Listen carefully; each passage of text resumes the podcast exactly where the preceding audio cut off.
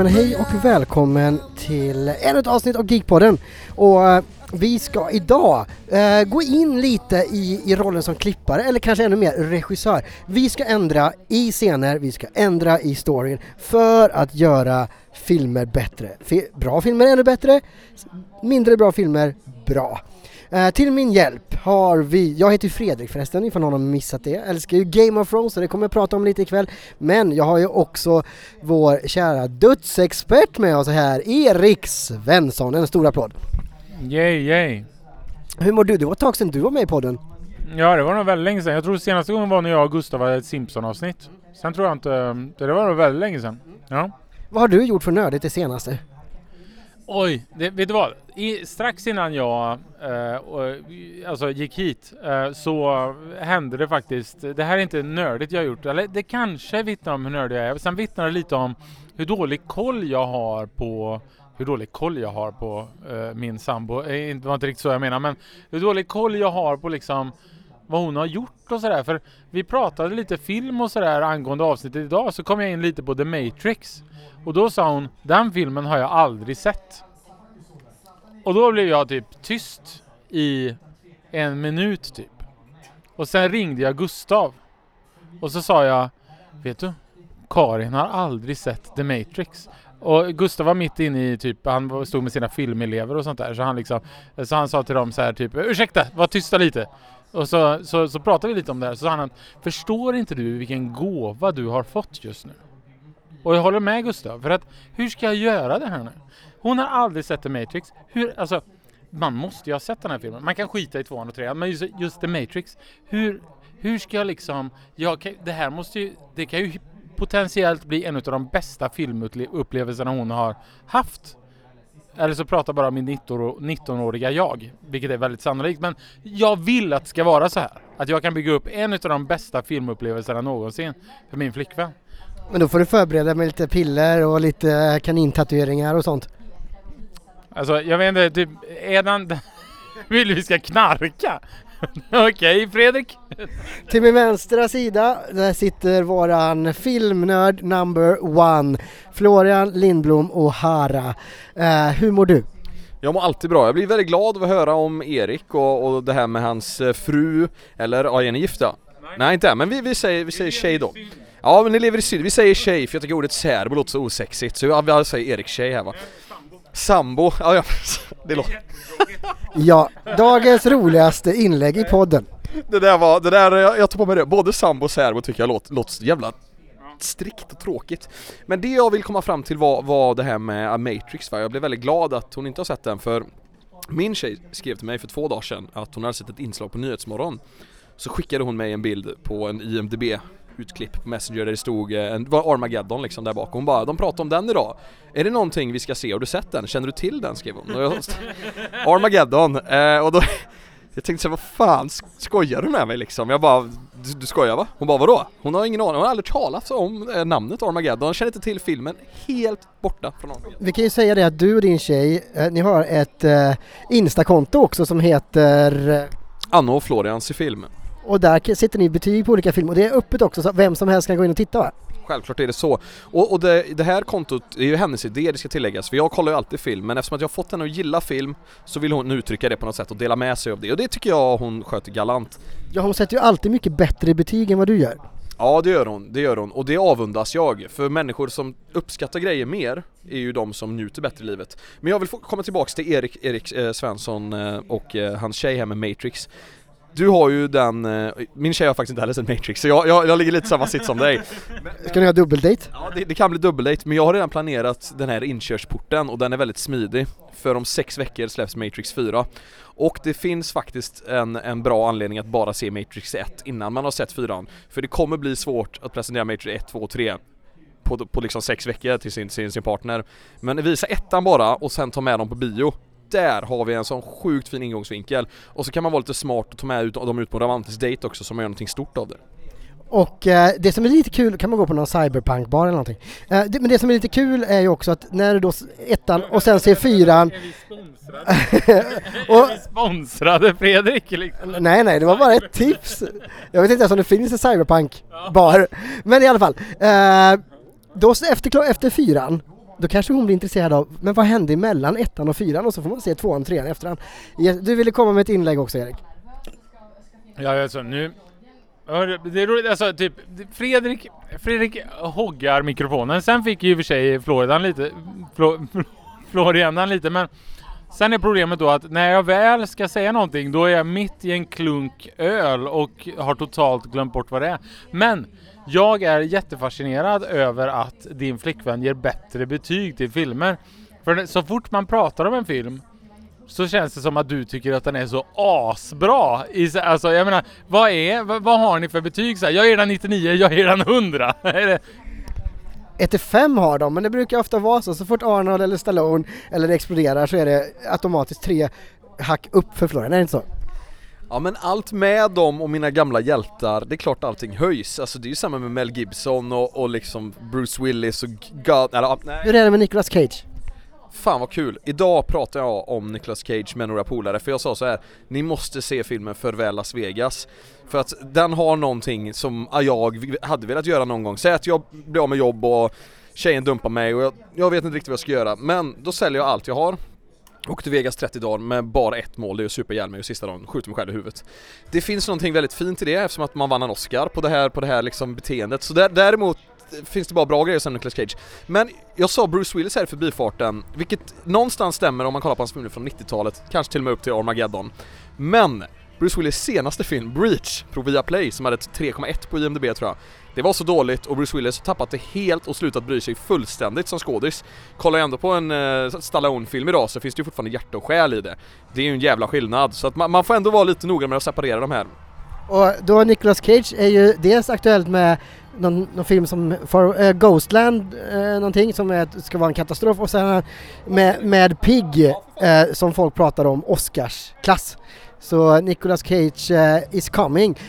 Men Det är, så är det och det som är så kul med just den här Pig som du nämner det är att i mitt huvud när jag hörde om någon kommer sno Nicolas Cage gris Hämnden är ett faktum och man bara tänker på John Wick och hunden och bla bla bla så är det så att eh, Pig är någonting helt annat den är på riktigt.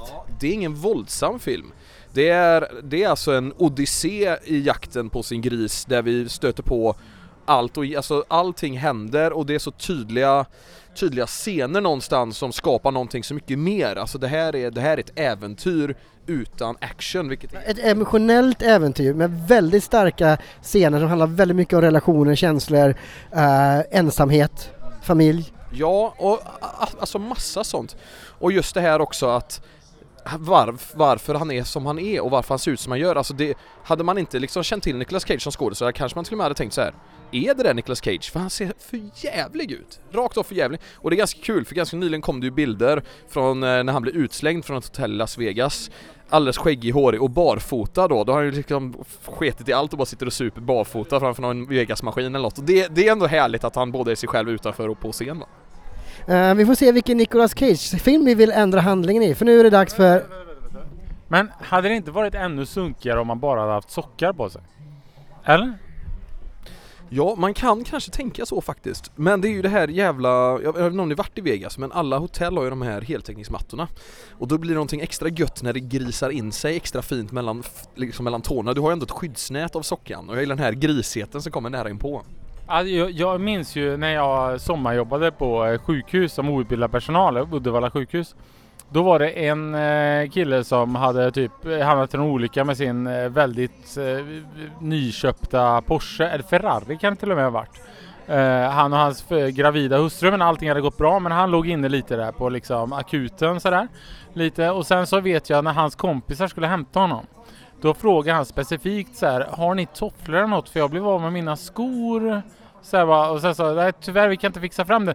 Då hade han väldigt stora problem att han skulle gå ut till sina kompisar i strumplästen och de säger ja ja, så han var jag, jag får ta den här mentalpatientgången då, sa han och, och eh, ja, sätta mig i bilen.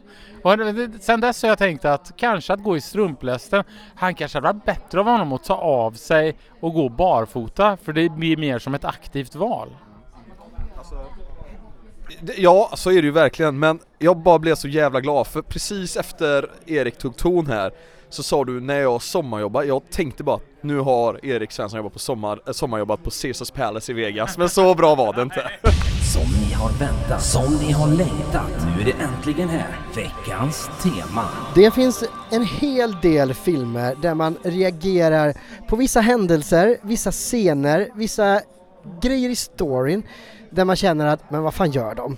Varför blir det så här? Varför dog inte den personen? Vad bättre det hade blivit? Eller, åh nu blir det så här sliskigt romantiskt och måste han eller hon ha ett kärleksförhållande där? Och varför, varför kan inte den leva? Eller, alltså där det blir för mycket klichéer och man följer en mall och det blir tråkigt. Och när man små ändringar eller stora skulle faktiskt gjort det hela mycket, mycket bättre när man ser potentialen men det utnyttjas inte. Vi har alla varit med om det och vi har alla, eh, till exempel i Star Wars, eh, eh, ett hett diskussionsämne om hur det skulle ha slutat egentligen, för att inte prata om Game of Thrones, där eh, efter sista säsongen fanns ungefär lika många alternativa slut på storyn som det finns stjärnor på himlen. Vilket fall som helst, vi ska göra, vi podden, vi tre, vi ska börja gå igenom nu och då tänker jag först vända mig till Erik. Vad är det du tänker på första, första scenen du känner så här, den skulle jag vilja göra lite annorlunda, eller storyn? Ja. Ehm, jag eh, funderar på det här och jag har eh, lite olika förslag. En, en grej som jag har tänkt på, för den filmen vi faktiskt pratade om precis, det var ju därför jag kom in på att eh, min flickvän inte sett The Matrix. Det är att grejen är att Matrix första filmen, eh, den är jag ju kär i liksom. Men det finns uppenbara problem med den om jag liksom tar ett steg tillbaka ifrån den och det är att det är en film som på något sätt inleds och man upplever som att oj, det här är någonting annorlunda. Det här är någonting och sen så hamnar man i att det är typ en vanlig kärlekshistoria på slutet. Det är fortfarande en väldigt bra film, men den blir lite mindre än vad den utlovade, tycker jag. Och jag hade då tyckt hade varit intressant om exempelvis de här déjà vu-grejerna som sker, eh, då att ah, nu har de ändrat någonting. Det hade varit intressant om det under någon scen i Matrix, eh, alltså i, i The Matrix, under någon scen när de sitter på rymdskeppet hade skett en déjà vu-scen. Eh, det vill säga att eh, då hade man som publik börjat fundera på, vänta lite nu, är det den verkliga verkligheten i rymdskeppet eller är det också en simulering? Och det hade varit snyggt om man hade gjort det på ett subtilt sätt så att det inte hade varit en stor liksom, scen eller sånt där. Det hade varit intressantare var man hade gått med tvåan och trean som egentligen blev helt andra filmer. Men det hade jag velat se i Matrix. När vi ändå är inne på Matrix så tänker jag på Matrix 3. Eh, det finns en scen där jag skulle vilja stryka helt och hållet.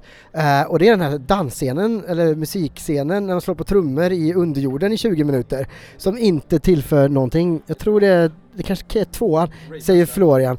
Eh, men där, där känner jag så här, va, det, det här, det här hade man kunnat korta ner åtminstone och det hade blivit, eh, man tappar så himla mycket energi där. Finns det någonting i- Florian som du vill ändra på i Matrix? Absolut inte det, för den scenen tycker jag kanske är det bästa i Matrix 2. Jag gillar att alla släpper tyglarna, de lever i en värld där det ständigt är hot mot deras egna existens, men nu skiter vi allt, har en enorm gangbang och lyssnar på liksom rave, alltså det, den scenen är ändå sexig Fredrik. Gå hem och kolla om den nu i Matrix 2. Men, men, men överlag som Matrix, nej, jag tycker ettan och tvåan är helt två perfekta filmer. Jag, jag kan även tycka att trean har väldigt mycket coolt. Och, och det är egentligen så här, jag vet inte riktigt vad jag skulle ändra för jag vet inte riktigt hur jag hade kunnat göra det bättre själv men jag tycker att Matrix 3 fäller sig ganska platt och inte är lika unik som ettan och tvåan. Ettan är ju väldigt unik i att den är så sjukligt välskriven och välgjord. Tvåan är så unik i att när dess action kom så var det ju revolutionary, alltså man, man blev ju helt chockad. Jag, du som jobbar på Tresta musik, ni körde ju den här Mr Smith-scenen på TVn om och om och om igen för att det var så jävla snyggt. Men trean har ju ingenting riktigt sånt utan den faller sig mer platt. Det är därför man förväntar sig nu med fyran att det ska bli någonting vi aldrig sett innan. Eh, så det, snarare så lägger jag mig på Matrix-tankarna. Jag tänkte koppla tillbaka lite grann till Star Wars som vi bara nämnde lite i förbifarten.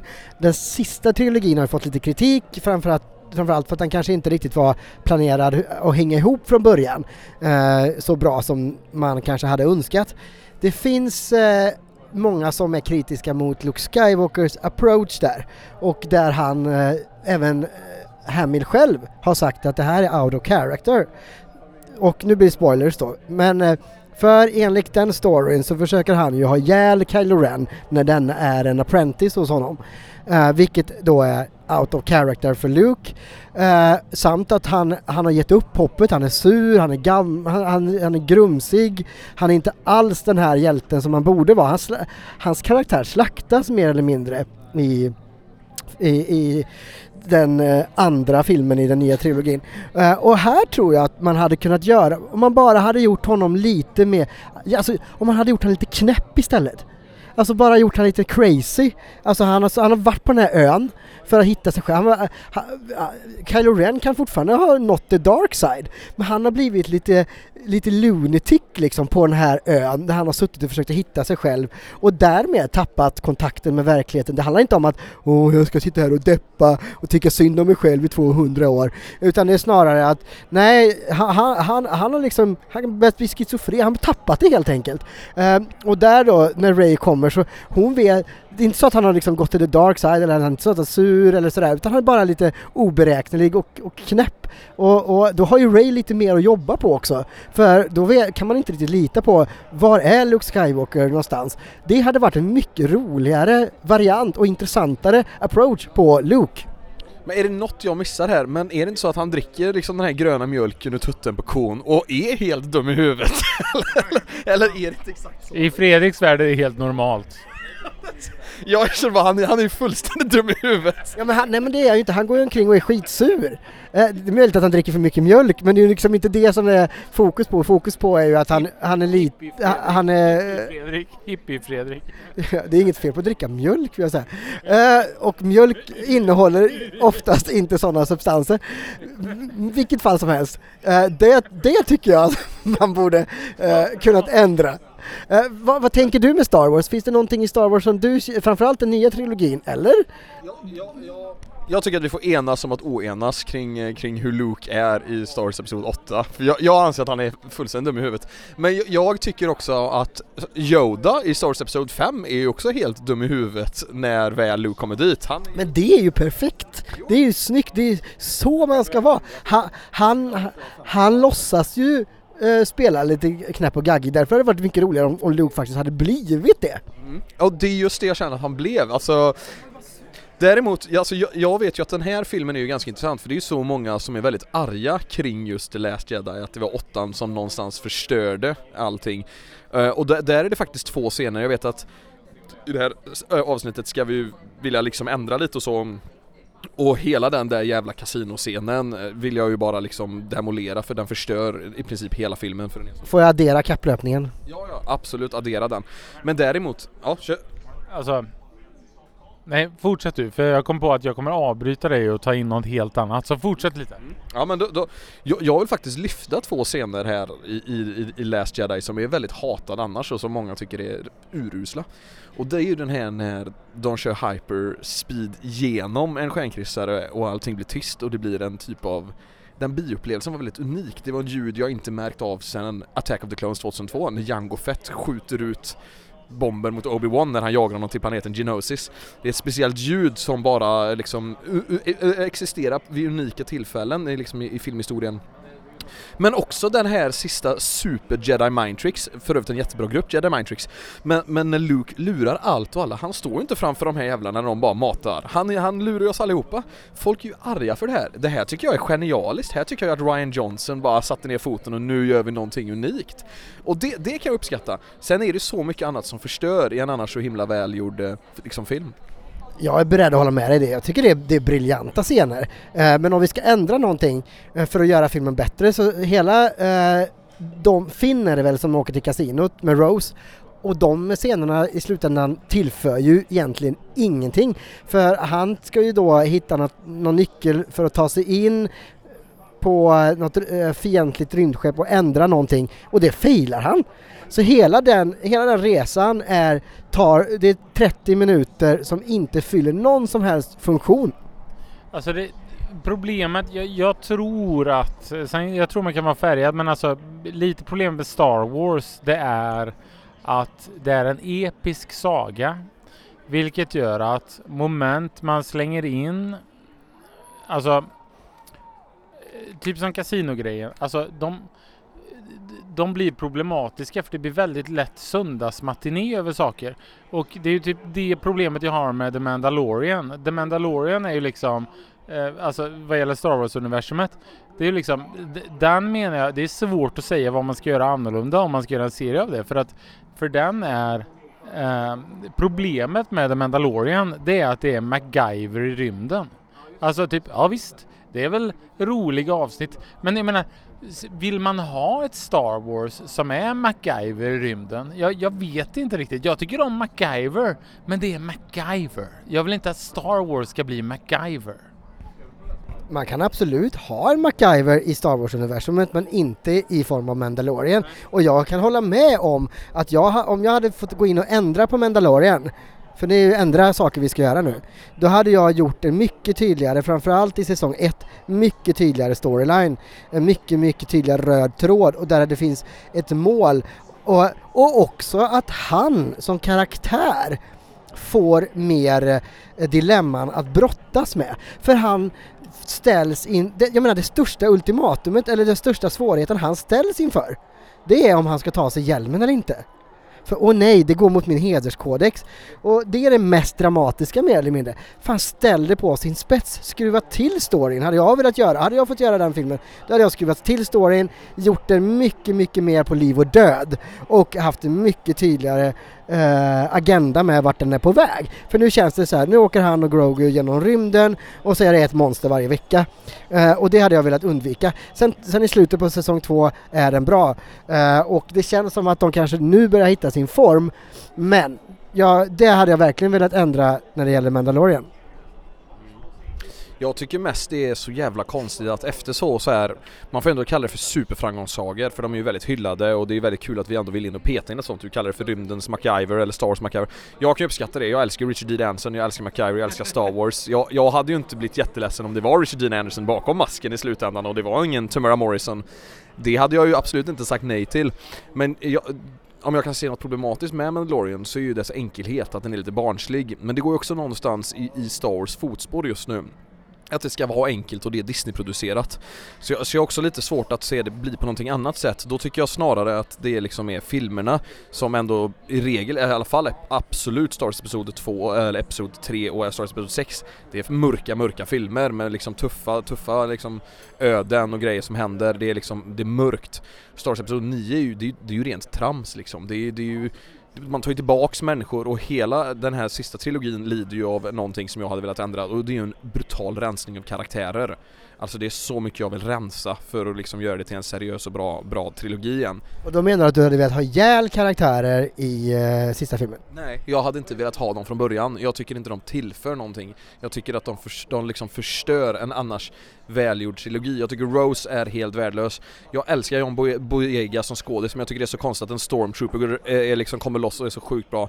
Ray, ty jag tycker också även är en jättebra skådis men jag tycker hon är meningslös. Jag, jag tycker verkligen det, hon tillför liksom ingenting. Att slänga in kejsaren är helt jävla meningslöst att slänga in han Snoke som man tänker, jaha det här kanske kan vara något coolt, bara slänger de av och dödar han.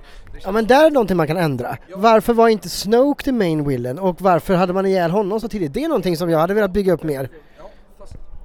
Ja, förlåt, alltså grejen är den här att eh, det här är en jätteintressant diskussion. Jag tror att det här är problem med Star Wars. Jag undrar om man hade kunnat gjort det så mycket bättre för att eh, jag tycker inte det är bra. Men Problemet med Star Wars lite, det är att det är en episk saga. En episk saga är enkel i sin konstruktion från början liksom. Eh, så sen när du ska göra mer på den så är det, blir det lite, det jag vet, vet jag tänkte efter första, eh, efter sjuan. Det var liksom att jag tänkte det här kommer bli exakt samma historia igen eller kommer det bli det? Men nej, det blir det inte för man har ihjäl eh, Snook. Men det blir också så här, vad händer sen då? Det fanns liksom ingen bra plan och det, det, är jätteproblematiskt. Vad ska man göra? Jag har dock svårt att se hur man ska göra en trilogi efter sexan på ett bra sätt när det är en sån eh, det är en episk saga som följer liksom mallen från olika religioner, från olika mytologiska berättelser och, och den är den är svår att förnya och jag tror det var det de försökte göra. Ja, nu, jag, jag, tycker ändå det finns mycket bra med den nya trilogin. Jag är inte lika, eller jag, nu låter det som att vi alla är jätte, jättenegg och så är det ju inte riktigt. Uh. Ja, nej, nej, alltså det, det, är liksom inte det sämsta som skett filmhistorien, men det är uh, alltså jag, jag, tror... Alltså problemet är, jag vet inte om jag tycker den sista trilogin är sämre än den andra i och för sig. Så det, den är problematisk. Ja, men den, eh, jag tänker på den första trilogin, alltså den som utspelar sig först. Som jag tror du menade som andra, det vill säga prequel-trilogin. Eh, där gör ju George Lucas någonting modigt för att där frångår han den matiné-grejen och gör politiskt drama i rymden. Eh, kanske inte, där finns också ganska mycket man kan ändra i varje... Du, du menar Episod 1 till 3, ja den andra.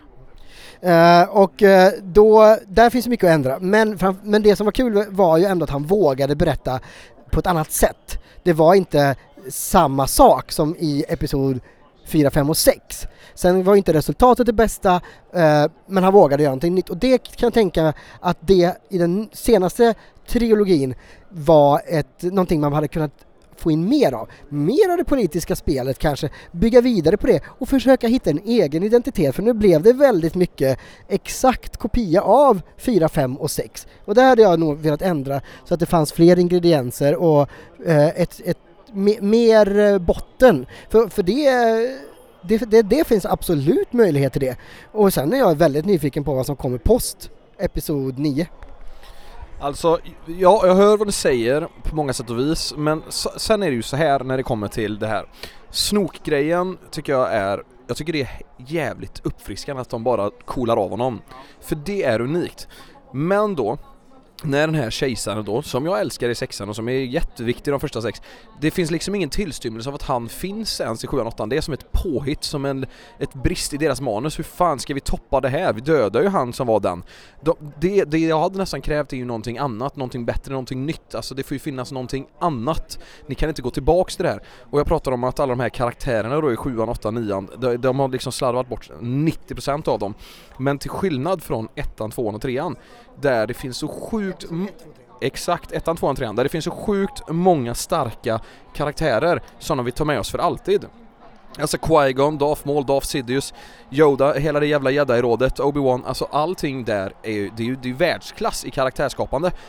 Och sen kan man ju absolut säga vad man vill om Jar Jar Binks. Han hade kunnat ryka och det hade jag inte haft någonting emot. Men utöver det tycker jag inte det är så mycket där så, som man liksom kan flika in på. Det är klart man kan tycka alla de här Anakin Skywalker-grejerna är lite barnsliga och sånt. Och hade man ändrat det hade det också antagligen blivit lite, lite bättre. Men, men, men, just Star Wars finns det så jäkla mycket man vill bara gosa ner sig i. Jag kan ju till och med tänka mig att det finns människor som Uff, det är ju typ Sverigekyrkan, skulle vilja liksom få bort evokskiten i Episod 6 för att den är också liksom och, och liksom besvär i kyrkan på något sätt. Men, men eh, jag, jag tycker den kan få vara kvar. Uh, vi lämnar Star Wars och vi hoppar på uh, nästa uh, film eller tv-serie som vi vill ändra. Det är ju så att en serie som räknas som en av världens bästa fick en säsong som delade upp fansen i jag vet inte hur många olika bitar. Game of Thrones, min absoluta favoritserie genom alla tider. I sista säsongen händer det saker som tudelat har tagits emot. Här finns det saker som jag vill ändra, som eh, Erik vill ändra och som Florian vill ändra. Och jag tänker, jag börjar med mina små ändringar, nu blir det spoilers här. Eh, jag tycker avsnitt två i säsong åtta är bland det bästa, eh, en av de bästa avsnitten, den är topp 10 kanske av alla avsnitt. Fantastiskt, alla kommer tillsammans, det, det känns som ett farväl, det känns som att, alltså inför invasionen av Winterfell. Så nervös har jag inte varit någon gång. När det väl drar igång sen, ja, vi kan diskutera om att det är för mörkt. Fine, att alla var tvungna att höja ljuset på TVn för att se vad som hände. Jag hade en ganska bra TV, jag brydde mig inte så mycket om det där. Uh, man kan diskutera vem som hade ihjäl eh, kungen uh, I don't fucking care. Eh, men det som är lite, eh, som jag känner var ändå brast, eh, som jag tycker Game of Thrones har varit väldigt bra på tidigare, det är de små logiska saker. Till exempel, det finns tre saker här som jag vill nämna. Eh, i Battle of the Bastard, det vill säga i säsong 6, är det en av de mest episka fighterna någonsin. De har härmat Hannibal när han gick in i Italien, eller dåvarande romerska riket, och tog seger efter seger med den här kniptångsmanövern. Det är så genomtänkt allting. Eh, man har verkligen gått igenom militär stridskonst ut i fingerspetsarna och det är, det är bland de, en av de bästa avsnitten som någonsin har gjorts, någon serie, eh, whatsoever. Och så kommer man då till Battle of Winterfell. Där man helt plötsligt har tappar vissa logiska saker. Till exempel hur placeringen är av de olika förbanden. Men framförallt då så har vi dothrakerna. Eh, de här eh, mongolliknande riddarna från öster. Riddare är de inte, men galningar på häst. Eh, hästfolk helt enkelt. Och man skickar iväg dem de, de får eld på sina svärd, man vet att fienden är där borta, en livsfarlig fiende, och de bara sätter utan någon som helst eftertanke, bara löper amok in i det här. Mot vad all eh, taktik och förnuft och strategi kan stava till. Och här är det liksom, här hade jag med en enda liten mening velat ändra för att få det här mer begripligt. Och det är att de blir så, de blir helt enkelt så exalterade, så uppspelta av liksom att deras svärd börjar brinna med magi och allt sådär, att de rider iväg. Och bara det att Jorah hade försökt att stoppa dem lite grann, att säga vänta, vänta, nej, nej, och så, och så någon Dothraki som säger det går inte, de, de, de, de, är, de har adrenalin på, det går inte att stoppa dem nu liksom.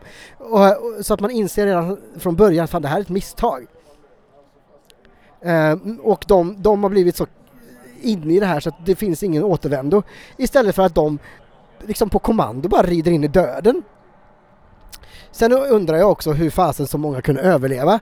Eh, och det hade jag också gärna velat se en förklaring till. Ja men kanske att de, majoriteten blev så jävla rädda till slut och, och red åt ett annat håll in i skogen så vi fick en förklaring till att Daenerys senare hade halva armén kvar av sina dothraker. Det är en grej. Andra grejen är, ja vi gömmer oss i kryptorna. Vi vet sedan tidigare att de här kan väcka upp döda och är det någonstans det finns döda människor så är det i kryptor. Eh, det är där man begraver folk.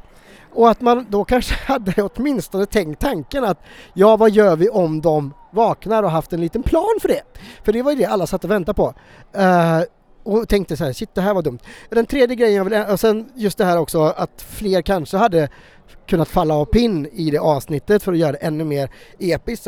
Sen tyckte jag det var fint att det inte var Jon Snow som var den utvalde utan att det faktiskt var Arya.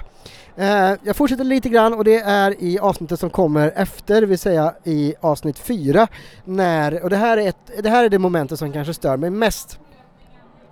Eh, de, alla vet att den största och farligaste flottan ägs av Greyjoys. Man vet att de är ute på haven, man vet att de ligger och lurar, ändå så åker man en ganska liten trupp till havs. Eh, och där nere skrider omkring där glatt med sina drakar i himlen och sen gömmer de sig strax innan Dragonstone bakom en jävla klippa. Eller de, knappt. Eh, och på första pilen, eller första, vad det nu heter, ballast, alltså katapultgrejen, har ihjäl en drake. Och det känns bara så här. Uh, nej, jag köper inte det. Uh, det hade varit så mycket enklare, och det här har jag velat göra en ändring som, som gjort det trovärdigt, att de, de ser de här och Daenerys är så jävla självsäker på att hon, hon ska ta de här. Så hon beordrar sina drakar att nu anfaller vi och hon vet inte om deras hemliga vapen så när de väl är på väg ner ganska nära då kommer den här stora jävla tjocka pilen och har ihjäl draken och, och, och Daenerys får panik eh, för, för då är det någonting oväntat. Då hade det dessutom varit vettigare om det hade kommit, det hade kunnat kommit 20 sådana arbetspilar och en hade träffat. Exakt, då hade man köpt det liksom. Och då hade det också bara, åh nej, nu har de ett farligt vapen och det blivit mer på riktigt. Nu kändes det bara som, eh, hit, alltså, tjo eh, som Anders Nilsson sa i spionavsnittet kallar det när man inte riktigt köper saker och ting. Alltså, jag, jag älskar någonstans Fredrik när du pratar om Game of Thrones för att det går in i en, eh, eh, alltså det som kännetecknar våran geekpodd, alltså det, det är geekigt, det är, det är så nördigt och till och med jag sitter med öppen mun och bara fascineras över din kunskap kring Game of Thrones. Eh, du säger liksom avsnitten, du kan säsongerna och sånt. Jag, jag, jag tycker verkligen om Game of Thrones, jag tycker det är en kanonserie men jag hade aldrig kunnat liksom pinpointa allt det du pinpointar. Men ändå ser jag framför mig, då har jag ändå ganska bra koll på serien och jag håller verkligen med dig. Jag, jag har ju legat och tänkt på det här på nätterna för att jag, jag känner, för just den scenen när de är på havet där, där, där, där är det faktiskt eh, dåligt manus. Eh, och där hade man faktiskt kunnat gjort det så mycket bättre. Jo men det är så roligt, så när vi skulle prata om det här och vi skulle skapa det avsnittet så, så jag hade faktiskt också, också något med Game of Thrones jag ville ta upp då men just den här scenen minns jag jättetydligt när du säger den och jag störde mig på det och jag, jag, jag hör och ser din lösning och hade vi suttit vi tre vid ett manusbord och alla lösningar hade presenterats fram på hur kan vi lösa det här bäst så hade man ju definitivt gått på det här. Eh, sen varför det inte blev så, det är en helt annan historia. Men det där är en väldigt snygg ändring. Men jag hade också ändrat en annan grej och det, det är ju liksom slutet med att jag hade ju velat att The White Walkers kör skit bara med alla människor. Och de inser i slutändan att det finns ingenting vi kan göra här, det finns ingen hemlig kniv som kan döda den här, det finns liksom ingenting, vi är destined to be extinguished så att säga. Men då istället tar de sig runt den här armén, smyger ut behind the wall och människan skapar ett nytt samhälle där de här White Walkersna bodde.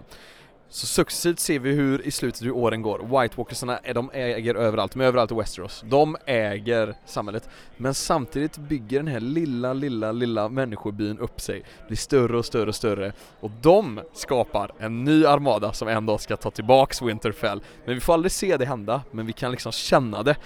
Och, och alla de här människorna då, då liksom som nu när Bran och de här sitter vid tronen och alla som är Bort med, döda alla, vi kan ju behålla någon skön jävel. Ja, nu, nu, nu. Typ Jon Snow. Han skulle verkligen dö stenhårt, hugga av den jäveln.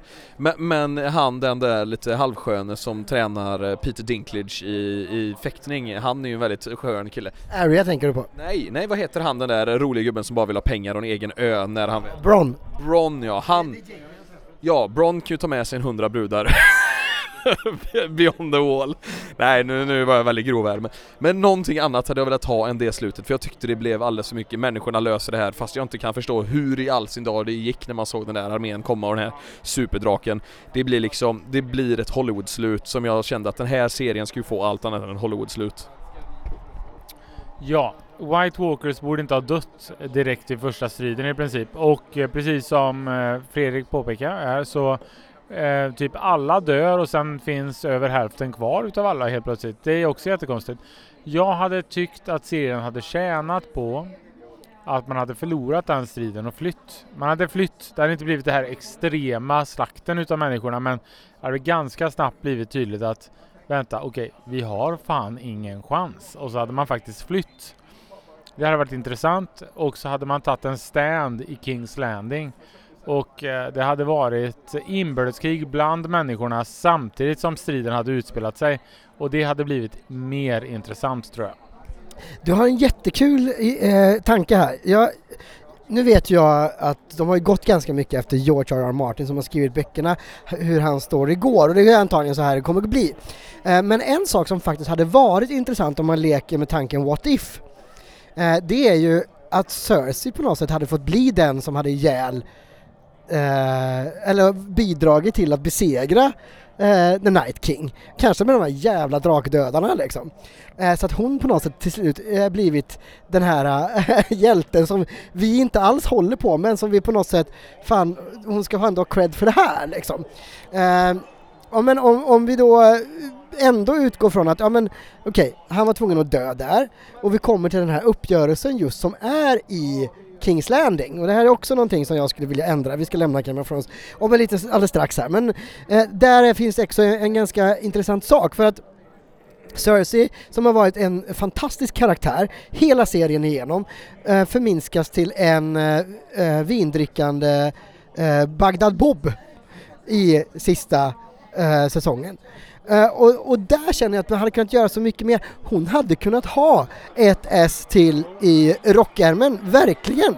Så att det verkligen hade kunnat uh, inte bli så förutsägbart. Plus att man hade kunnat skippa 20 minuter av eh, Dresden under andra världskriget, det vill säga eh, Kings Landing eldas. Vi hade inte behövt, vi fattar po poängen, det är synd, det är, eh, är snyggt, det är mycket eldeffekter, men nej det är too much och vi behöver, om, om, om, om sen Arya ska rida iväg på någon häst i slutet som är vit, då, som då har jättemycket religiös symbolik och så vidare, men ge det en poäng då, för hon dyker ju upp igen sen i avsnittet efter utan häst. Och, och, och fyller, hennes resa där hade man också kunnat göra mycket, mycket tydligare. Så där hade jag också velat ändra. Okej, avslutningsvis i Game of Thrones Erik, är det någonting du vill pilla på? Alltså grejen är väl liksom att det som jag kan tycka är lite problematiskt med Game of Thrones, det som var bra med Game of Thrones första säsongerna, det var att vänta, hade de ihjäl honom? Oj, och sådär. Sen lär man sig väldigt snabbt, typ efter andra säsongen att vänta, de kommer aldrig ha ihjäl den här karaktären för den är bärande för en handling. Fan vad jag hade älskat om de tidigt haft, hade, det hade varit jättehemskt, men om, om de tidigt hade haft ihjäl Jon Snow. Eller Daenerys, alltså något sådär sjukt fel liksom. Nej men jag tror ju, alltså jag skulle säga att inte, inte alltså det, den känslan kom i, egentligen i efter säsong 6. Uh, eh, för när Red Wedding var så trodde jag trodde verkligen att Rob Stark var en bärande karaktär. Men sen ju längre tiden går, alltså man fattar ganska snabbt, ja Daenerys har plot armor, Jon Snow har plot armor. Men det är också egentligen de enda två karaktärerna som har en plot armor. Uh, Eh, en, eh, ja, jag, jag håller med dig. Och det här med plot armor är typ någon, ett begrepp som jag typ lärde mig under Game of Thrones i princip. För att ja, de är kända för ihjäl folk. Sen inser man, vänta lite. Det här kommer de aldrig ha ihjäl. Men det intressanta med typ det du pratar om här med Red Wedding som är en jätteslakt och sen så lutar man sig tillbaka och så tänker man vänta lite, vem hade de ihjäl? De hade ihjäl Rob. Och ja okej, okay, mamman. Och sen i boken inte ens det. Spoiler, typ. Men... Eh, oh, visst. Men vad heter det, alltså... Det, det är liksom... Det, det är... Eh, det är inte så många som dör där, trots att det är en utrensning. Det har varit intressant att ha haft ihjäl karaktärer också, inte bara en armé. Alltså i, i vad heter det, eh, om vi pratar, det, det, är inte många som alltså, det, den blir lite som jag är inne på med Matrix, den blir lite konventionell helt plötsligt serien. Sen är det en sjukt bra serie, herregud. Det är After The Wire min favoritserie. Nej men om man, om man tänker på, uh, visst jag, jag, jag, fattar att man inte, Daenerys och Jon Snow, de, är på, de har en extremt tjock plot armor och det bygger, böckerna, böckerna bygger på deras resa. Däremot uh, karaktärer som Tyrion, uh, karaktärer som Sansa, Arya, de, efter att de har liksom uppnått sitt mål, så är de inte bärande för storyn längre. Och därmed hade man faktiskt kunnat ge dem eh, ett avslut. Så ja, man hade kunnat fimpa några till stora karaktärer på vägen. Eh, man hade kunnat döda Arya egentligen eh, eh i striden, eller hur? I Kings Landing till exempel, ja, för sen är hon, hon är ju klar där för länge sedan. Ja men alltså, man, nej nej, man, man hade kunnat döda Arya eh, i striden mot White Walkers. Om man har exakt samma så hade hon kunnat, då hade hon kunnat bli dödad i samband med att hon dödar White Walkers ledare. Det hade varit episkt, och, men, men då hade nog fansen gått bananas. Uh, men ja, intressant. Det... Hon, hon hade kunnat fått ett sår av honom som man tror att hon överlever men så dör hon i sista av det här. Eh, bara för avslutningsvis för Game of Thrones, eh, vi ska inte, vi har redan snöat in på det. Eh, och eh, det var en briljant idé du kom på. Eh, men eh, två stycken karaktärer som jag hade velat se bara i sista säsongen skymta förbi det är ju Syrio Forell, dansläraren till Aria, som vi faktiskt som dog utanför bild. Bara se honom eh, sitta på någon bar någonstans tillsammans med Bron eller whatever. Eh, och uh, Jacken Hakar som man byggde upp som karaktär så himla mycket och som dessutom log när Arya drog därifrån för han hade ju masterplan. Tänk när hon åker iväg på skeppet där och är liksom kapten på sitt skepp, bara se Uh, det behöver inte ens vara Jacken Hakar, men det kan vara någon från uh, det sällskapet som bara har dem, sitter och ler i bakgrunden om att ja, det gick som vi hade tänkt. Ja, man hade kunnat gjort uh, en variant på det du säger. Man hade kunnat sagt, sett Jacken Hakar sitta med, eh, med Bron exempelvis på en taverna och sen så switchar det bort lite till någon annan vinkel och sen så är det Sirio Forell som sitter där med honom. Eh, för Jack Nakar kan ha varit Siri Forell. Vilket är jätteintressant för att det är, okej nu är det extremt, nu är det nästan Game of Thrones avsnitt här, men okej. För ju, min teori är ju att man hittade ju Jack Kakar i säsong två när han sitter i den här vagnen. Eh, och det finns ju inte en chans på helvetet att han sitter där för att han blir tillfångatagen. Han sitter där av en anledning och anledningen är Area. Eh, så han har ju haft ögonen på Area hela tiden. Så ja, eh, det är helt logiskt att det hade varit Syrio Forell som redan långt innan hade haft ögonen för Area och sett vad hennes öde skulle bli. Så, mina vänner, nu ska vi lämna vi ska strax lämna det, för det är ändå så här. Nu vet inte jag hur många vi når ut till i den här Geekpodden. Men sitter det någon där som sitter inne på en tjänst i doktorering kring Game of Thrones så är Fredrik öppen för att lägga fem år av sitt liv att djupdyka så långt en människa har dykt kring Game of Thrones-kunskap. Jag ska faktiskt avsluta med den här dolken vi pratade om som hade ihjäl eh, det var Night King. Den dyker upp eh, och är avgörande i nästa Game of Thrones spin-off som utspelar sig 300 år tidigare, 203. Eh, och kommer ha en bärande roll där också. Just så ni vet, men vi ska ändra på fler filmer och serier här. Ja, jag har ju tänkt eh, på ehm, på Mel Gibson i eh, sina roliga filmer Braveheart. Han är ju väldigt noggrann med att liksom spela en Alltså Braveheart är en jättebra film och den är episk och han spelar en väldigt Mel Gibson i roll. Väldigt manlig roll. Om man liksom tittar rent historiskt på hur avrättningarna är till eh, William Wallace under den här tiden och sådär så eh, är det inte historiskt helt korrekt inför öppen ridå som det här sker. Innan han ropar freedom. Och jag hade ju tyckt att det varit intressant om man hade varit mer historiskt korrekt och de faktiskt hade kastrerat honom. Ehm, eh, de gjorde ju detta på riktigt. Så eh, hur hade filmen varit då? Hade den varit så legendarisk när han hade ropat freedom eller hur hade det känts? Hade, hade, jag tycker det är så intressant det här. Hur hade filmen funkat? Jag är så jävla glad att Mel Gibson kommer på tal, för om två dagar så är han väldigt, väldigt nära oss. Då är han i London och pratar om, nej det här är Jag trodde du skulle säga McDonalds i Trollhättan. Nej, det är bara Kanye West som är där. Men då är han alltså i London för att prata om 25-årsjubileet på Braveheart. Och det är ju så kul för det är det här eventbolaget som jag, jag har träffat mina kändisar via och då finns det ju en sån här möjlighet att ställa en fråga till kändisen. Och hade Erik Svensson då ställt sig upp och liksom börjat ifrågasätta Bravehearts intensitet då som ändå var en Oscar för bästa manus och bästa film och, och bara ställa den här frågan och ställa Mel Gibson då mot bordet så han kanske sitter, står där på scenen med några groggar i sig och tänker det här blir en kväll där jag bara kan glida. Men så kommer en historielärare, expert från Sverige och sänk, sänker honom. Eh, jag hade ju älskat det. Jag hade framförallt blivit så glad om du ställde frågan. Men, men det här är ju lite typiskt vad som är film istället inte Vad som liksom behövs, vad, vad publiken vill se. Hade då, säg att Mel, Mel Gibson ändå var så jävla cool att när han lämnade in sitt manus Så skrek han 'freedom' när de klippte hans bollar också för att visa att han skriker 'freedom' oavsett vad. Eh, Men att de bara, vi kan inte ha med. Eller FREEDOM! Exakt, exakt, kastraten är igång. Nej Sen vet alla att det inte funkar så. Det har ju med stämbanden att göra som utvecklats tidigare men... Vad skönt att du rättar mig Erik, tack! Det är en historielärare i podden Ja, ja, ja, Ja, för det har inget med biologi att göra. nej, ingenting, ingenting. Jag, jag är i alla fall eh, väldigt glad att du tar upp det och jag hade också tyckt det var jätteintressant om man gjorde så. Men, men också ännu en rolig grej med just Mel Gibson är att jag, vill, jag hade själv tänkt att ta en film med Mel Gibson. Utöver allt det här, utan han, han får lite vara på tapeten idag. Och det är ju faktiskt Mad Max 3. Eh, Beyond Thunderdome.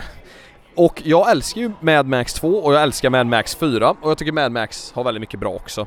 Men någonting som kännetecknar alla de här Mad Maxen är det här brutala våldet, det är bara män överallt, de är de få kvinnorna som är kvar vilket är jävligt mörkt, det är liksom, de utsätts för hemska, ja, Tina Turner absolut, men hon har, hon är en stark kvinna liksom. Sköter både soundtracket och, och är den starka kvinnan i filmen. Men det är, det är de här barnen som kommer in mot andra halvan av Beyond, alltså bortom Thunderdome. Det är så tråkigt och tuntigt och det är ett jäkla sätt att förstöra en annars ganska cool trilogi på. För den börjar så jävla bra i den här lilla stan med fighten och han slåss mot den här supergubben med en liten, liten, liten, liten kortväxt person på sig som är superintelligent och, och allt det här. Men, men att den förstörs så gör att jag liksom har, ändå drar mig från att kolla på filmen och om jag kollar på filmen så kollar jag bara första 40 minuterna, sen stänger jag av. Och det är så himla synd för jag tycker egentligen väldigt mycket om de här postapokalyptiska miljöerna och Mel Gibsons Mad Max-värld. Men just, just det här att jag stänger av en film för att det inte ger mig någonting. Jag hade tagit bort alla de här grejerna med barnen låtit han bli utkall, eh, utskickad dit som han blev, men sen då att han kom tillbaks och räddade på något sätt. Sen vem man träffar där ute, någon kille, någon tjej, det struntar jag fullständigt i. Men just alla de här barnen, det blir liksom, det, jag kan inte tro på det, det känns overkligt, det blir liksom löjligt. uh, och när vi pratar barn så tänker jag på Indiana Jones 2, Det fördömdas tempel. Där det är en massa barn som är fångar och sen som helt plötsligt gör revolt, kastar lite stenar på vakterna och så är allt frid och fröjd liksom. Uh, och här, jag tyck, många tycker ju att den fjärde filmen är den sämsta. Uh, det finns episka moment i Det fördömdas tempel, men jag tycker faktiskt att den eh, stundtals är inte är rolig. Den är eller eh, det, snarare så här att den, den pendlar mellan att försöka vara rolig till mörk och jättebrutal. Jag gillar de mörka brutala bitarna. Jag köper inte eh, hur det här med hela den här historien kring hur barnen slår tillbaka och sådär och hur Indiana Jones på egen hand nitar alla och sådär. Eh, jag hade Många är jättekritiska mot den fjärde filmen också för att det helt plötsligt kommer det utomjordingar med. I don't, jag köper, jag menar Köper ni att det finns eh, magiska föremål och en, eh, en ark som får folk att brinna och sådär. Fan köp, köp att det finns mångdimensionella varelser. Däremot de animerade my myrorna. Filmen hade gått upp ett hack i betygsskalan om man hade bytt ut de här, eller åtminstone animerat dem bättre.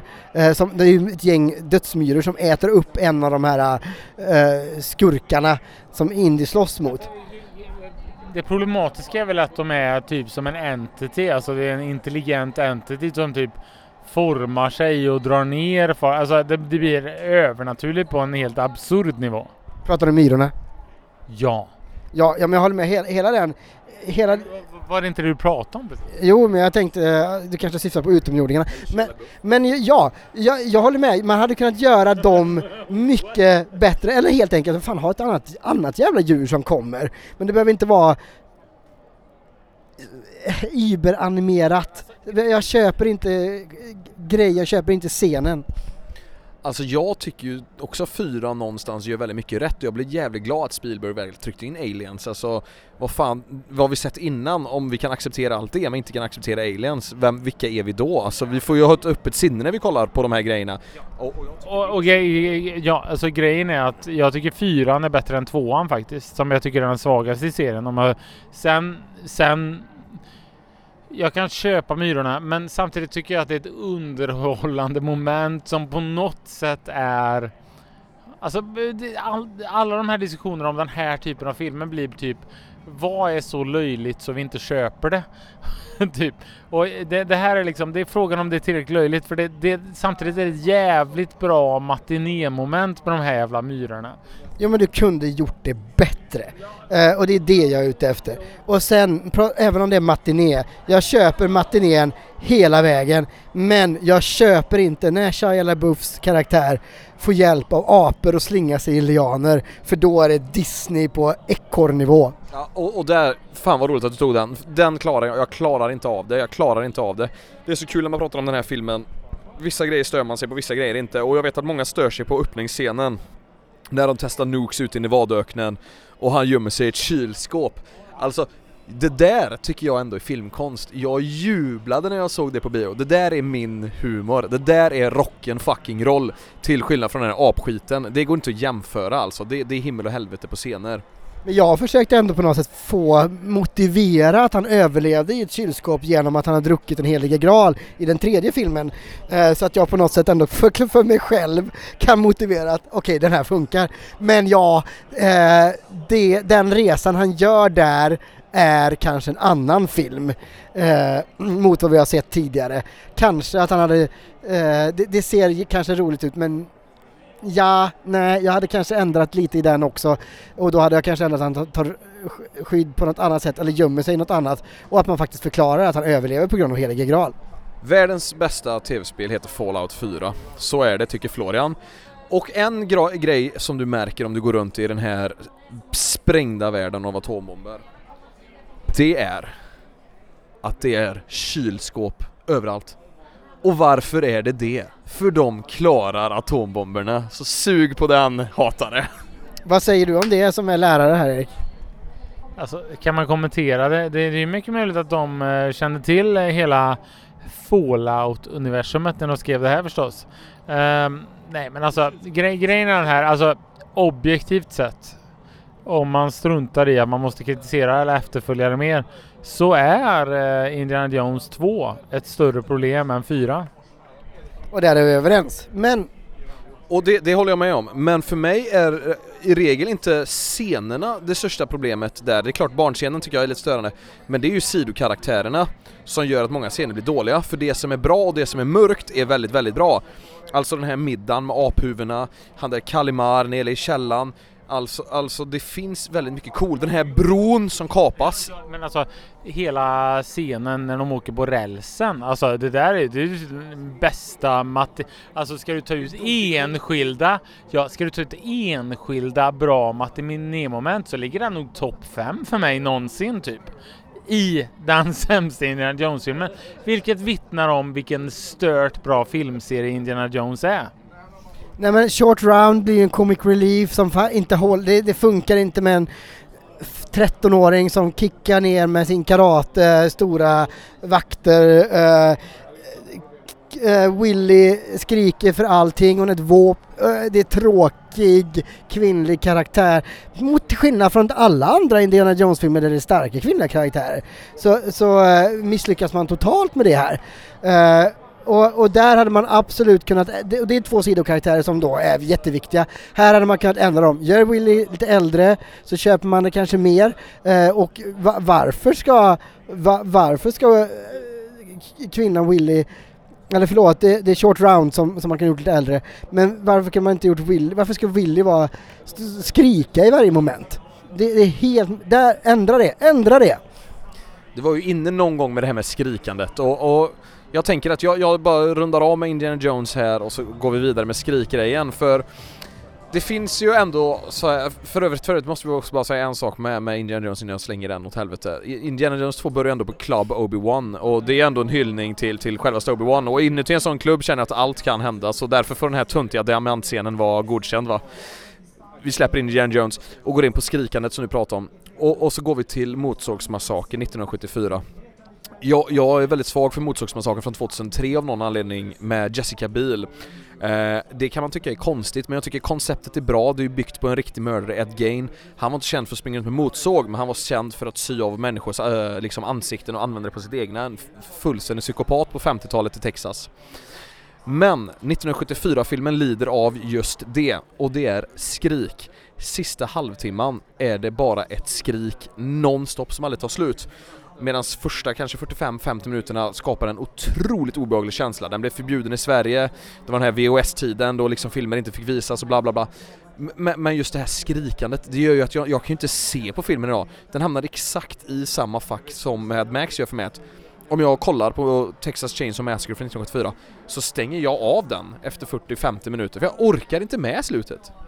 Eh, det är den från 84 alltså. Som, 70, eh, förlåt, 74, precis. Jag tycker ju att den...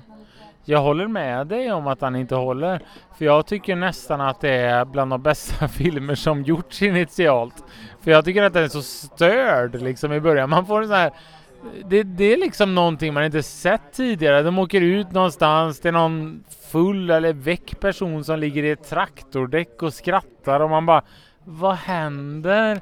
Och sen så blir det bara jätte... Jag, jag håller, jag håller nog, jag är benägen att hålla med. Och där, därför hade man bara liksom fortsatt på det här störda konceptet med lugn utan alla de här skrik så hade nog den filmen gått ännu mer till historien än vad den gjort idag. Sen har den där första timman, 50 minuterna, fan det är ändå lyckats skapa så pass stark urkraft så det är ändå en film att räkna med. Frågan är om den kan gå mer till historien än vad den har gjort ändå alltså. Det hade man gjort, alltså för att... Till historien kan den gått men som en bättre film. Jag vet inte. Alltså det är ändå, det är, det är ändå en splatterfilm. Jag vet inte hur mycket mer till historien den kan gå. Den var nyskapande sjukt men ja, jag håller med dig om det.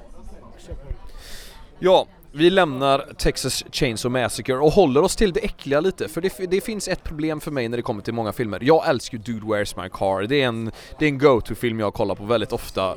Ja, Sweet och Dude, alltså det finns inte en tråkig scen, det är enkelt, det är korkat, det är dumt, men det är fan vackert.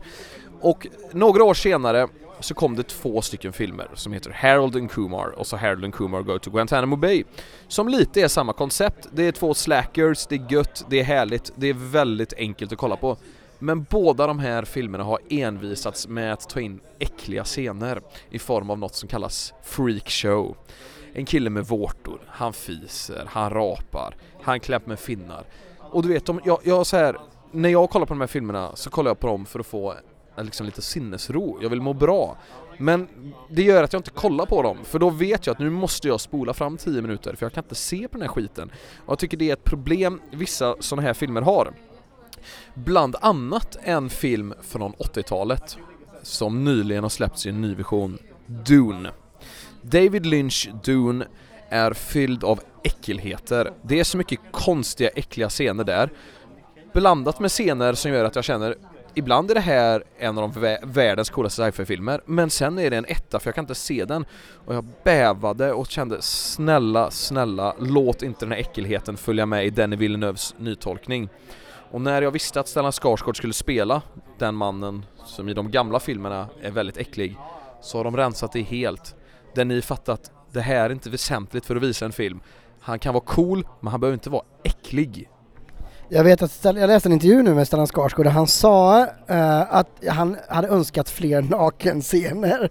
Eh, på tal jag vet inte, det, det, eh, det hade, om vi pratar Dune, eh, det kan vi göra nu eftersom vi pratar om Dune, så tror jag att den, den, även Denis Villeneuves nytolkning hade vunnit på att ge eh, Stellan Skarsgårds karaktär mer djup.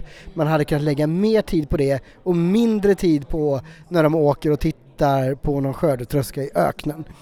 Uh, det hade gjort också, för nu, jag, jag känner ett problem med Dune är att den är, den är ganska platt. Du får vissa karaktärer, huvudkaraktärer, som får utrymme men skurkarna är lite grann som skurkar ska vara. Lite Bondskurkar, vi är onda, vi är döda, bla bla bla. Eh, och det är så, vi pratade om Game of Thrones förut, där fanns det ju ändå motivation. Cersei, vi köpte Cersei, vi köpte Joffrey, vi köpte, även om vi hatar dem så, för, så förstod vi de karaktärerna, det fanns ett djup i dem. Stellan Skarsgårds karaktär i Dune är bara grisig och ond. Uh, du, du förstår inte varför han gör som han gör, du förstår inte hur han har kommit dit, du kan inte... Han är bara där som någon form av karikatyr av ondskan, liksom en trope. Uh, och det tycker jag man hade kunnat ändra. Och där är vi inne på någonting som jag tycker är the point aside så att säga. För precis som i Blade Runner 2049 där Jared Leto spelar den här extremt onda mannen som gör de här replikanterna så får han kanske sammanlagt en kvart av hela den filmen. Men ändå känner man någonstans att det här är en mycket sjuk man bara i den scenen när han skär upp en, en, en, en uh, Android och liksom bara utövar den makten han faktiskt har. Och någonstans känner jag i Dune också, vilket är jävligt härligt att man märker så här på Stellan, det som är tydligt i, i liksom här är ju, de hade planeten vilket är väldigt tydligt i början, sen får den här nya familjen planeten, den här planeten är den som egentligen, har man den, då har man kontroll över universum, kryddan betyder allt. Men jag tycker också någonstans att det är ganska skönt att vi inte får den här background storyn, att vi inte får veta exakt varför och exakt varför det är så här och exakt varför det är så här. Vi, vi trycks in och har tre timmar på oss att bara få ta del av en historia. Och det kan jag någonstans bara tycka är så jävla härligt. Jag gillar det. Nu kommer ju en tvåa så vi kommer få hur mycket background story som helst till 100%. Ja men det handlar inte, behöver inte bara vara en background story, det handlar bara om att motivationen för hon, det känns ju som att han, i det här fallet nu så känns det som att han är med bara för att han är ond och han är, han är ond och bara vill döda on, alltså oskyldiga till ingen anledning alls. Med små, små medel hade man kunnat göra så att det funnits man, även om, det är samma som, som med Thanos och Avengers. Mm, han är galen, han, är, han vill ha ihjäl universums halva befolkning.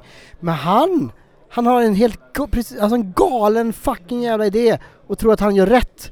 Och vi kan ändå så här, ja, jag köper hur du tänker, men jag köper inte. Men jag fattar att du, du är knäpp i huvudet, men jag förstår att du är motiverad. Du, du, och det, vilket gör att han, är, han blir ännu farligare, ännu ondare. För att inte prata om Loki i Avengers.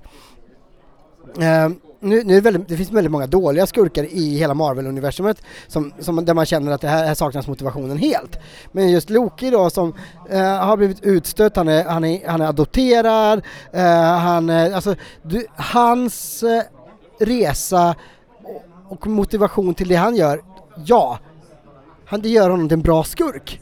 Men där tycker jag att vi hade kunnat få så mycket mer i Dune. Och, jag- och jag någonstans köper jag det du säger, men tänk dig själv. Alltså att ha planeten Arrakis, det vill säga Dune, och sen inte ha den. Det är ju som att gå från USAs president till falafelförsäljare i Hjärtum. Du går miste om allt.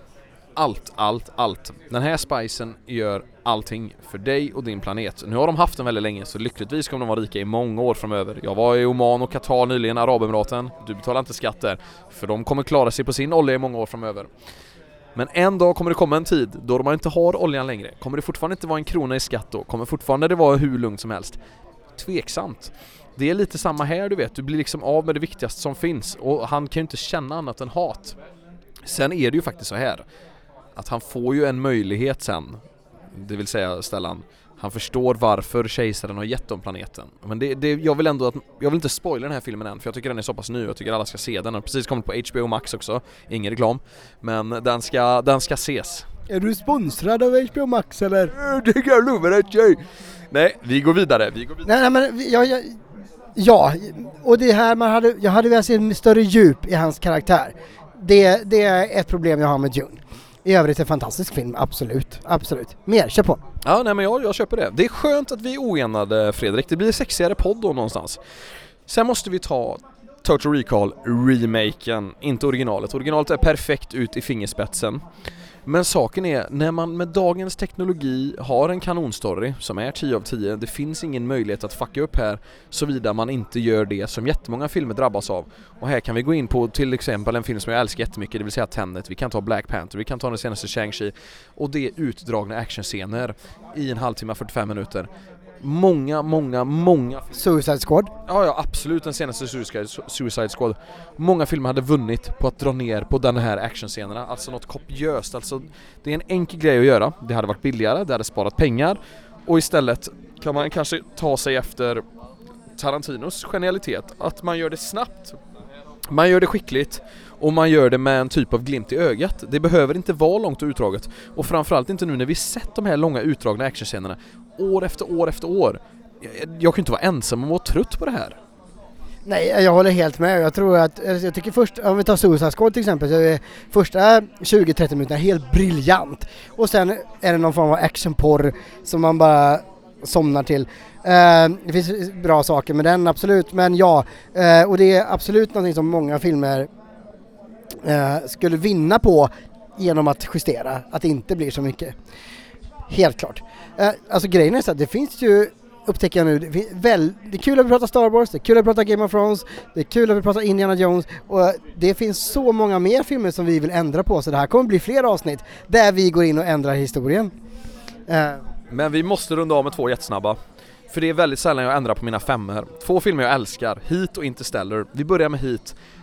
Jag vill inte att Robert De Niro ska dö. Alltså, de kallar bara låta han komma undan, men måste han dö på den här flygplatsscenen, låt han bara komma undan. Det behöver inte vara Hollywood, att den onda alltid ska dö eller whatever. Låt han bara komma undan och låt Al Pacinos polisarbete fortsätta. Ja, det hade varit vettigare om Al Pacino hade fått the short end of the stick där alltså. Det, det hade varit jättebra. Jag hade extremt gärna sett en Heat 2 komma ut nu i liksom vinter. Det hade varit helt fantastiskt. Och så då Interstellar. När de kommer igenom det här svarta hålet och de är på den här planeten med vågorna och de är på Matt Damon-planeten. Jag hade bara, bara en, en, en, en timmas speltid till och två till planeter. För det är få gånger jag har känt när jag kollar på film, jag älskar science fiction, men det är få gånger jag känner att jag är på den här planeten, jag är här, jag befinner mig här. Och jag har bara känt den känslan i princip med Total Recall och Interstellar För de ger mig någonting extra och därför hade jag så jättegärna velat ha de här två extra kreativa planeterna skapade av Christopher Nolans hjärna och antagligen någon rymdforskare som hade kunnat berätta hur det ser ut. För det blir för lite, alltså det är inte för lite egentligen men det är bara det att jag vill ha så mycket mer för det kommer aldrig komma en uppföljare på Interstellar men suget efter mer rymd kan liksom inte ta slut för mig så jag hade verkligen velat ha det. Även om filmen är perfekt men det, jag hade tackat, tackat med hull och hår liksom. Ja men varför inte hade gjort två filmer? Inte större ett och 2, den var två och en halv timme lång så hade vi kommit upp i den tidsrymden vi hade velat vara på. Och ja, det är en fantastisk film. Uh, vi, tiden rinner iväg och vi, det här är ett jättekul avsnitt att prata om. Det finns så mycket vi kan ändra. Uh, men vi återkommer i den här frågan. Tack för att ni har lyssnat. Tack för att ni är här, Erik och Florian. Uh, och jag. och nu ska jag och Erik åka på Mega Game i helgen där Erik ska vara control. Är du taggad? Jag är supertaggad. Dessutom har jag fått reda på att, eh, så här ska jag säga. Jag kommer hålla i Science. Jag spelade själv Science senast. Science är helt omgjort så det att jag spelat spelar ingen roll. Jag har fått läsa helt nya regler, helt nya grejer. Sen har Johan som håller i där berättat för mig att eh, jag kommer ge dig en assistent. Han eh, kommer på jättegalna idéer och är jättesvårkontrollerad. Så det här blir jätteintressant. Ja, vi får följa upp det här och ni som inte har riktigt koll på vad Megagame är, uh, gå in på hemsidan och uh, sök på det för vi har ett fantastiskt avsnitt, jag lyssnade om det för inte så länge sedan, när vi i Geekpodden spelar Megagame Watch the Skies. Tack så jättemycket för det här avsnittet. Uh, nästa vecka blir det någonting helt annat. Ha det bra allihopa, ciao! Tja!